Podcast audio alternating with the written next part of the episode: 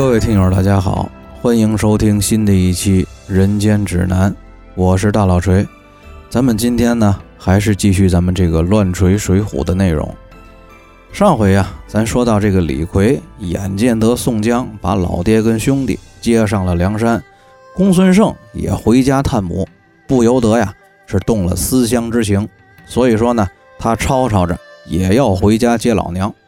但是这个宋江呢，怕这李逵下山惹事儿，就跟这个货呀是约法三章：第一，速去速回，不许喝酒；第二，路上不许管闲事儿；第三。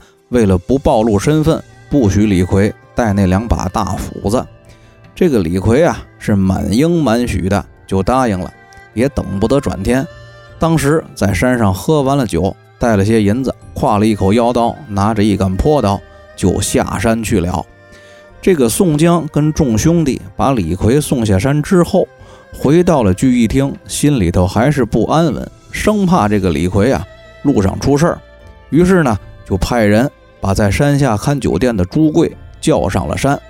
宋江对朱贵说：“咱们前日杀出了江州城，在江边白龙庙聚义的时候，我记得你跟李逵兄弟都是沂水县的同乡。现在呢，他下山回家接老娘了。我怕李逵兄弟的脾气不好，又爱喝酒，路上恐怕他惹是生非。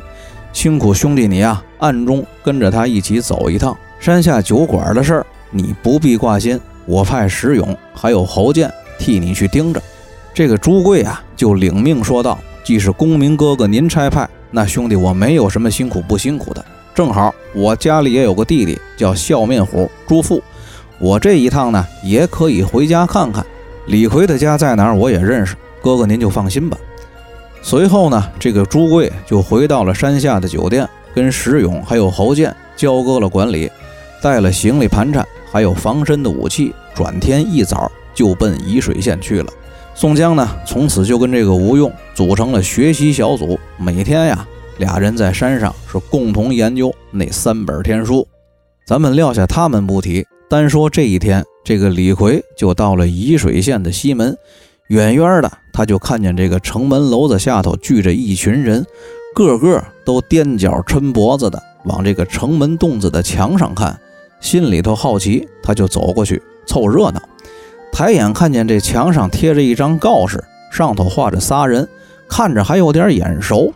就听见这个人群里头有人念，说是悬赏一万贯捉拿谋逆主犯宋江，系郓城县人；悬赏五千贯捉拿谋逆协同犯戴宗，原系江州两牢押狱阶级；悬赏三千贯捉拿谋逆从犯李逵，系沂水县人。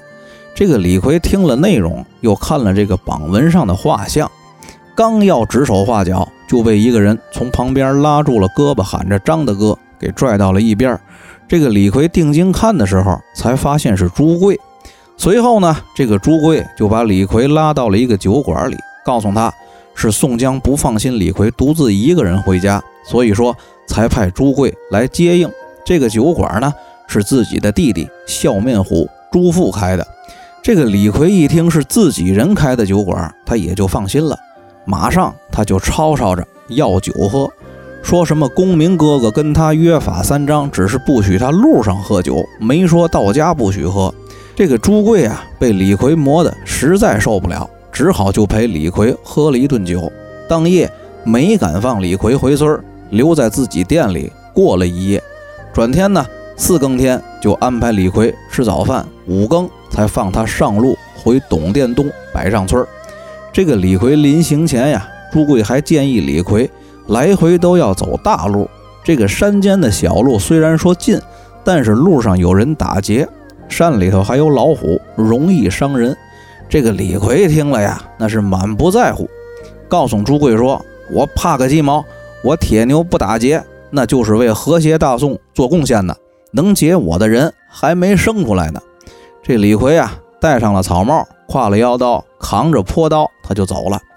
出了城，进了山，就奔这个砍柴的樵夫踩出来的林间小路而来。当时啊，是时值秋天，天气呢不冷不热的。这林间的树叶呀，是红绿相间，挺好看。这李逵呢，走着路，看着景，想着马上就要到家，能见到娘了，心里头挺美，脚底下呀也挺轻松。走着走着，就从这个树后头蹦出一条大汉，光着膀子，一脸乱七八糟的胡子，脸上挺黑，身上挺白，也不知道这脸上抹的是墨还是锅底灰，手里头啊还端着两把劈柴用的破斧子，口念山歌词儿：“此山是我开，此树是我栽，要从此路过，留下买路财。”这个李逵看着这个货呀，只想乐，也是这会儿心情好，说了一句。你他妈是谁呀？劫道也不挑个人，赶紧滚蛋！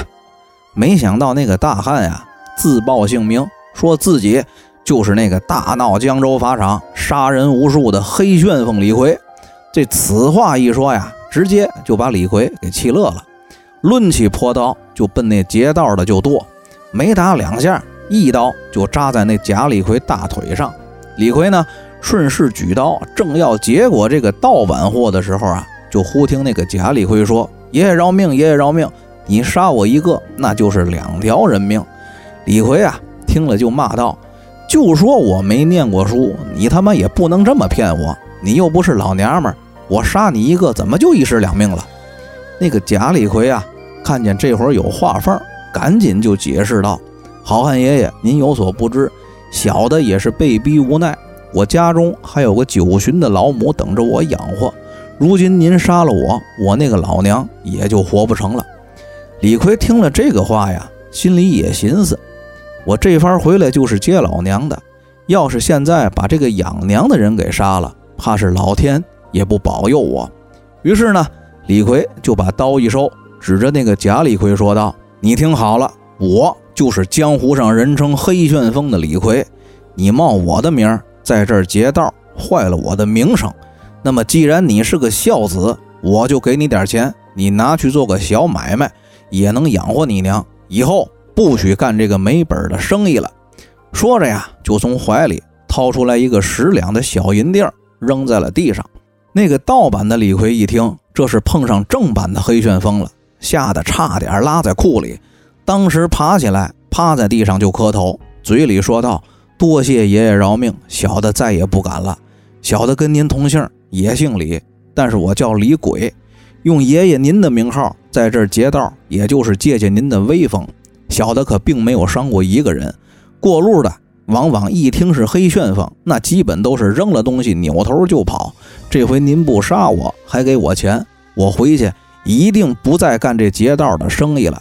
这李逵呢也不耐烦再听这个盗版李逵的啰嗦，就让这个李鬼把斧子撂下，赶紧拿钱滚蛋。李鬼听了这个话，如蒙大赦的就跑了。李逵呢，随后就把那两把破斧子扔下了山沟，一个人是继续的赶路。一路啊，就走到了巳时，也就是十点左右。李逵这一早四更吃饭，五更出发，又走了一上午的山路，半道还跟这山寨版的假李逵干了一仗，肚子呀这会儿又饿了。不过呢。放眼望去，这荒山野岭的也没有个打尖吃饭的地方，于是呢，就只好饿着肚子继续赶路。转过了一处小山环，远远的呢，就看见这山坳里有几间草房，一个人家，他就径直走过去，打算在这个山里人家吃点东西。李逵呢，就走到那个篱笆院前，从里头出来个妇人，擦了一脸粉，插了一脑袋野花。这李逵见是个女人，就放下了坡刀，还挺客气的，喊了一声“大嫂”，说自己呀是过路的，错过了打尖的地儿，想在您这儿啊打扰一顿酒饭，并且答应要给一贯的足钱。那个妇人看见李逵虽然长得黑不溜秋、凶神恶煞的模样挺吓人，说话倒是还算客气，更何况这个李逵还答应给钱，于是呢。就问了李逵要吃多少饭，告诉李逵只是没有酒。之后呢，就生了火，盛了米，去溪水边淘米了。这个李逵此刻呀，自觉内急，于是呢，他就到屋后山石边矮树丛那儿放水。隐隐约约的就看见从山后一瘸一拐的过来个人，走近了，却发现就是刚才那个冒充自己拦路抢劫的李鬼。李逵呢，就急忙蹲身藏在了树丛后，紧接着就听见那个妇人问道：“你这死鬼哪儿去了？这钟点才回来，怎么还一瘸一拐的？”那个李鬼呢，就应声说道：“老婆子，你今天选点就成了寡妇了。我今儿一早带着斧子出去，打算在山道上劫个单身的路人，没想到啊，真的遇见了李逵，没两下，这货就给我大腿上来了一刀。得亏我脑子快，起了飞智，说我家里还有九旬的老母要养。”你杀我一个就是两条人命，没想到那个黑傻逼他真信了，不光没杀我，还给了我十两银子，把我放了，我这才得了条活命回来。那个妇人听了这个话，赶紧就让李鬼低声告诉李鬼，家里来了个过路的黑大个子，挎着腰刀，扛着破刀，应该就是李逵，让李鬼赶紧去拿蒙汗药，咱们把李逵麻烦拿了他身上的钱。再去报官领赏。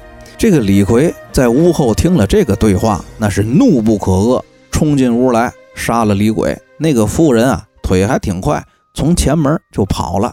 李逵呢也没追赶，到屋里搜了一些金银细软，又从这个李鬼的身上翻出了那锭银子。正好呢，看见这锅里的饭也熟了，只是发愁没有下饭的菜。回头看见这个李鬼的死尸扔在灶房。就拔出了腰刀，在这个李鬼的大腿上炫下来两块肉，洗干净了，在这个灶间的炭火上烤熟，就着饭就给吃了。吃完了之后呢，李逵临走还放了一把火，把这个李鬼家这几间草房就给烧了。李逵离开了李鬼的家，到董店东百丈村的时候，已经是傍晚时分，他径直奔到了家中，推开了家门。只听得自己的老母亲在屋里问道：“是谁进来？”李逵进屋的时候啊，只见老母亲坐在炕上念佛，几步就闯到了母亲的面前，跪在了母亲的膝下，说道：“娘啊，是铁牛回来了。”说完之后，抬眼看见母亲没有发生眼神的变化，才赶紧询问情况。老太太这才拉着李逵的手，抚摸着李逵的脸，告诉他：“这些年呀。”天天想李逵，天天哭，把眼睛都给哭瞎了。这个李逵虽然说是个杀人不眨眼的凶神恶煞，但此刻呢，见了为自己把眼睛哭瞎的老娘，也难免是悲从心头起，抱着母亲娘俩哭了一番。哭完之后呢，李逵怕自己说如今在梁山上落草为寇的话，母亲肯定是不愿意跟自己走的，于是呢，就只好编谎话。说自己在外边当了官，要接母亲一起去享福，也不等兄长李达回来。说着呀，就背起了老娘出门上路。这李逵背着老娘刚出门，就碰见了大哥李达提着一罐子饭回来。这个李达看见兄弟李逵背着母亲要走，马上就问：“你这是要带着老娘干嘛去？”老太太听这大儿子说话的口气不善，就替李逵解释说。铁牛如今在外头做官，是要接自己去享福的。这个李达听了呀，就只好把实情告诉了母亲，说李逵当初打死了人，跑了好几年，是我替他打的官司，要不是东家替我作证，我现在估计都出不来呢。这个黑禽兽前段时间在江州城劫了发场，现在在梁山上落草当了土匪，官府正悬赏三千贯钱捉拿他呢。他现在回来，这又是要连累我。说着呢，就想过来跟李逵争执，想要把母亲强行留下，但是又怕自己打不过兄弟李逵，只好把饭罐子一摔，扭头就走了。这个李逵啊，见兄长离去，知道他这一去必然叫人来抓自己，于是呢，就把身上那锭五十两的大银子放在了屋里炕上，再次背起了老娘，就往山路上跑了。却说这个李达跑了之后，就回到了自己做工的财主家里，叫来了十多个庄客。到家里呢，却不见了李逵跟老娘，只见这床上扔着五十两重的一锭大银子。这李达心里头琢磨：李逵这次回来，那必然有梁山上的贼寇跟他一起。我如果玩了命的追，搞不好吃亏，就出来跟庄客们推脱说李逵已经走了。山里头路杂，又是大晚上的，咱呀也没法追。这众庄客呀也不愿意给自己找这麻烦，就一哄都散了。咱放下这李达在家收好了银子，众庄客各自回家不提。单说这个李逵，怕大哥李达带人来追，背着老娘啊，是一路的狂奔，到了这个夷岭的脚下，趁着月朗星稀，走上岭来。这李逵背着母亲正行走之间呢，母亲口渴，想要喝水。李逵呢，本意是打算过了夷岭，再带着母亲找地方打尖休息。无奈这个老人家呀，三番五次的要水喝。李逵呢，自己也是走的口干舌燥，于是呢，就找了个背风的地方，把母亲放下，自己循着水声去找水。不过呢，到了溪水边，才想起来。根本就没有盛水的器皿，正踌躇之间呀，远远的就望见这个山顶上有个小庙。李逵啊，就爬上了山去。到了近前，看见是个荒废了的破庙，他就从这个庙里头把石头香炉抱下来，到溪水里洗干净了，盛了水，端回来，打算给母亲喝。但是这个李逵抱着香炉，端着水，回到了刚才跟母亲分别的地方的时候。却不见了老人家，连着喊了几声也没人应，心里头就慌了，只得四下里寻找。走了三十多步，就发现这地上啊有血迹。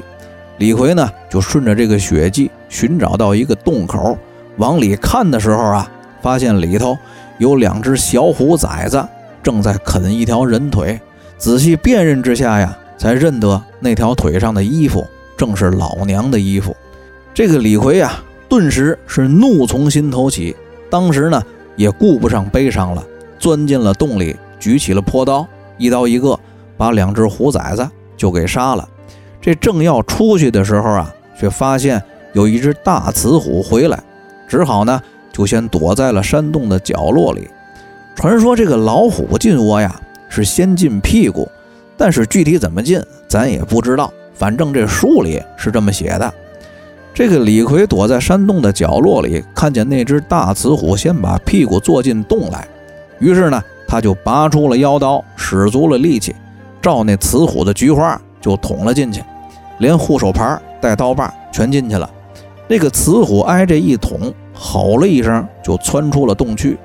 李逵呢，则抄起了坡刀去追赶，刚出洞，就看见那个雌虎腹痛，滚落山崖。正当李逵抄着坡刀准备要追下去的时候，忽见呀，从这洞顶岩石后头又窜出来一只更大的雄虎，居高临下的就朝李逵腾空扑来。李逵呢，把身子一蹲，把手里的坡刀一竖，借着那个大雄虎一扑的力道，照着那个老虎的向下就是一刀。那个老虎啊，这一扑也落地了，基本上啊也被开膛了，扑腾了没几下。也就死了，李逵这才把母亲被老虎吃剩下的一条腿，还有其他剩下的骨头收拾了出来，用自己的衣服包了，在这山里头啊，找了一处藏风聚气、背山面水的地方给埋了。李逵埋好了母亲，看着这新堆起来的小坟包，这才悲痛欲绝，跪在母亲的坟前呀，是痛哭了一场。哭完之后呢？李逵收拾了行囊包裹，提了朴刀，翻过了夷岭。正行走之间呀，遇到了一群猎户。这猎户们看见晃晃荡荡过来一个满身血污的黑大汉，就拦住了询问情况。在得知来人杀了四只虎之后，初时啊还不信这个世间还有能杀四虎的人。但是呢，这帮猎户在跟着李逵回到了现场，看见了四只死虎之后，也就都信了。顿时啊，是惊为天人。一帮人收拾了死虎下山，报告了李正，准备啊去县里请赏，把这李逵就送到了本地守护曹太公家里招待。李逵呢不敢透露真名实姓，只推说自己姓张，叫张大胆儿。可是呢，没想到的是，之前跑了的那个李鬼的老婆，这娘们的娘家却是这个曹家庄的。他在人群里头认出了李逵，于是呢，他就背地里悄悄的告诉了曹太公，这个就是大闹江州城结发厂的黑旋风李逵。这曹太公听了呀，一边安排人手去县里报案，一边呢派人陪着李逵喝酒，故意的灌李逵。不到两个时辰，这个李逵啊就被一帮人灌的是酩酊大醉，倒在凳子上不省人事。曹太公马上就吩咐众人把李逵连凳子都给绑在了一起。另外呢，这沂水县衙门里头听说曹家庄拿住了闹江州结发厂的黑旋风李逵，马上就派这县里头身手最好的都头青岩虎李云带人前往曹家庄押送李逵回衙门。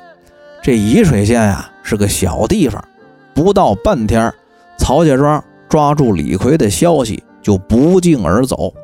这朱贵呢，在兄弟朱富的酒馆里听到这个消息，就来到了后堂找朱富商量对策。这个朱富呀，胸有成竹地告诉兄长朱贵说：“这个青岩湖李云跟自己平时交情最好，那是半师半友的关系。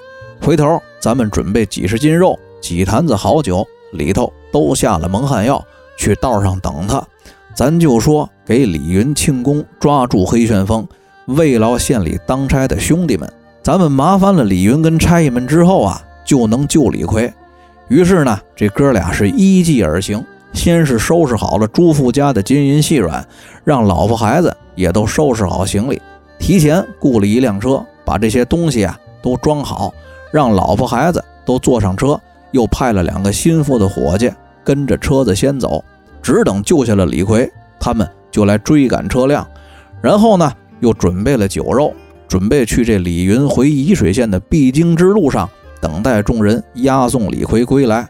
考虑到这个李云滴酒不沾，这哥俩呀，在肉和菜里也都下了蒙汗药。这朱贵兄弟带了伙计，挑了酒肉，就来到这个曹家庄到沂水县的必经之路上。等待李云归来，时间不长，果然看见这个李云带着一众差役，跟曹太公以及李鬼的老婆，并几个猎户押着李逵过来。这个朱富上前呀，无非就是一通客气，说带了酒肉来给李云庆功，犒劳衙门里的众位兄弟。这个李云由于平素啊就跟朱富交好，也没怀疑，于是呢就让手下众人原地休息，吃肉喝酒。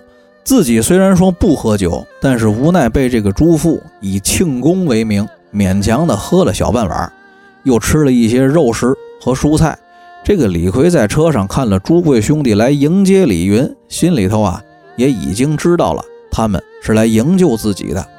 这众人走了半夜路，又看见有好酒好肉款待，一通风卷残云，就把这朱贵兄弟带来的酒肉菜蔬全给吃了。时间不长，药力发作，众人呢头昏眼花，手颤脚软的，就倒在了路旁。这朱贵兄弟啊，夺了两条破刀，杀散了未曾喝酒吃肉的一群庄客。李逵呢，浑身一较劲，就崩断了绳索，也抄起了一口破刀，过来就要杀李云，幸而被朱富给叫住了。于是呢，李逵就扭头来杀曹太公，杀得兴起。把这随行的三十多个沂水县的衙役全给杀了，还要继续追杀那些曹太公庄上跟着来看热闹的人，被这个朱贵及时给拦住了。李逵这才停手，从县里的土兵身上扒了几件衣服穿了。三个人呢就启程赶路去追朱富的家人。这路上啊，朱富突然想起来，这番救李逵，杀了曹太公和李鬼的老婆。又杀了不少的衙役和猎户，这个李云呀是没法回去见沂水县令了。这人平时跟朱富交好，人品跟武功也都不错，不如啊等他醒来，劝他一起上山。于是呢，这个朱贵就先去追赶朱富的家小和车辆，留朱富和李逵在路边等候李云。不到一个时辰，只见这个李云啊抄着一口破刀，顺着大路就追来了。见了李逵，不由分说，是抡刀就剁。李逵啊，见他来的凶猛，只好起身招架。二人打了几个回合，朱富呢上前劝住了，跟李云说明白了事情的轻重利害。李云听了呢，也自觉沂水县是无法容身了。一来这个李云呢，也是一直仰慕宋江在江湖上的威名；二来呢，李云索性也没有家小的羁绊，也就同意了。跟朱富、李逵一起上梁山，三个人啊一起追上了朱贵和朱父家小车辆之后，朱贵见了大喜，四个人呢就一起奔梁山泊而来。路上啊，又遇到了前来接应的马林和郑天寿几个人呢。次日到了梁山，这晁盖、宋江二位首领见有青岩虎李云跟笑面虎朱富入伙，又是一番安排，接风酒宴。席间呀，突然想起来这公孙胜回家探母一去不回，放心不下，就安排这个戴宗做神行法去渔阳冀州寻找探听公孙胜的消息。那么究竟这戴宗一去，又引出什么故事？咱们下期再说。好了，大家再见。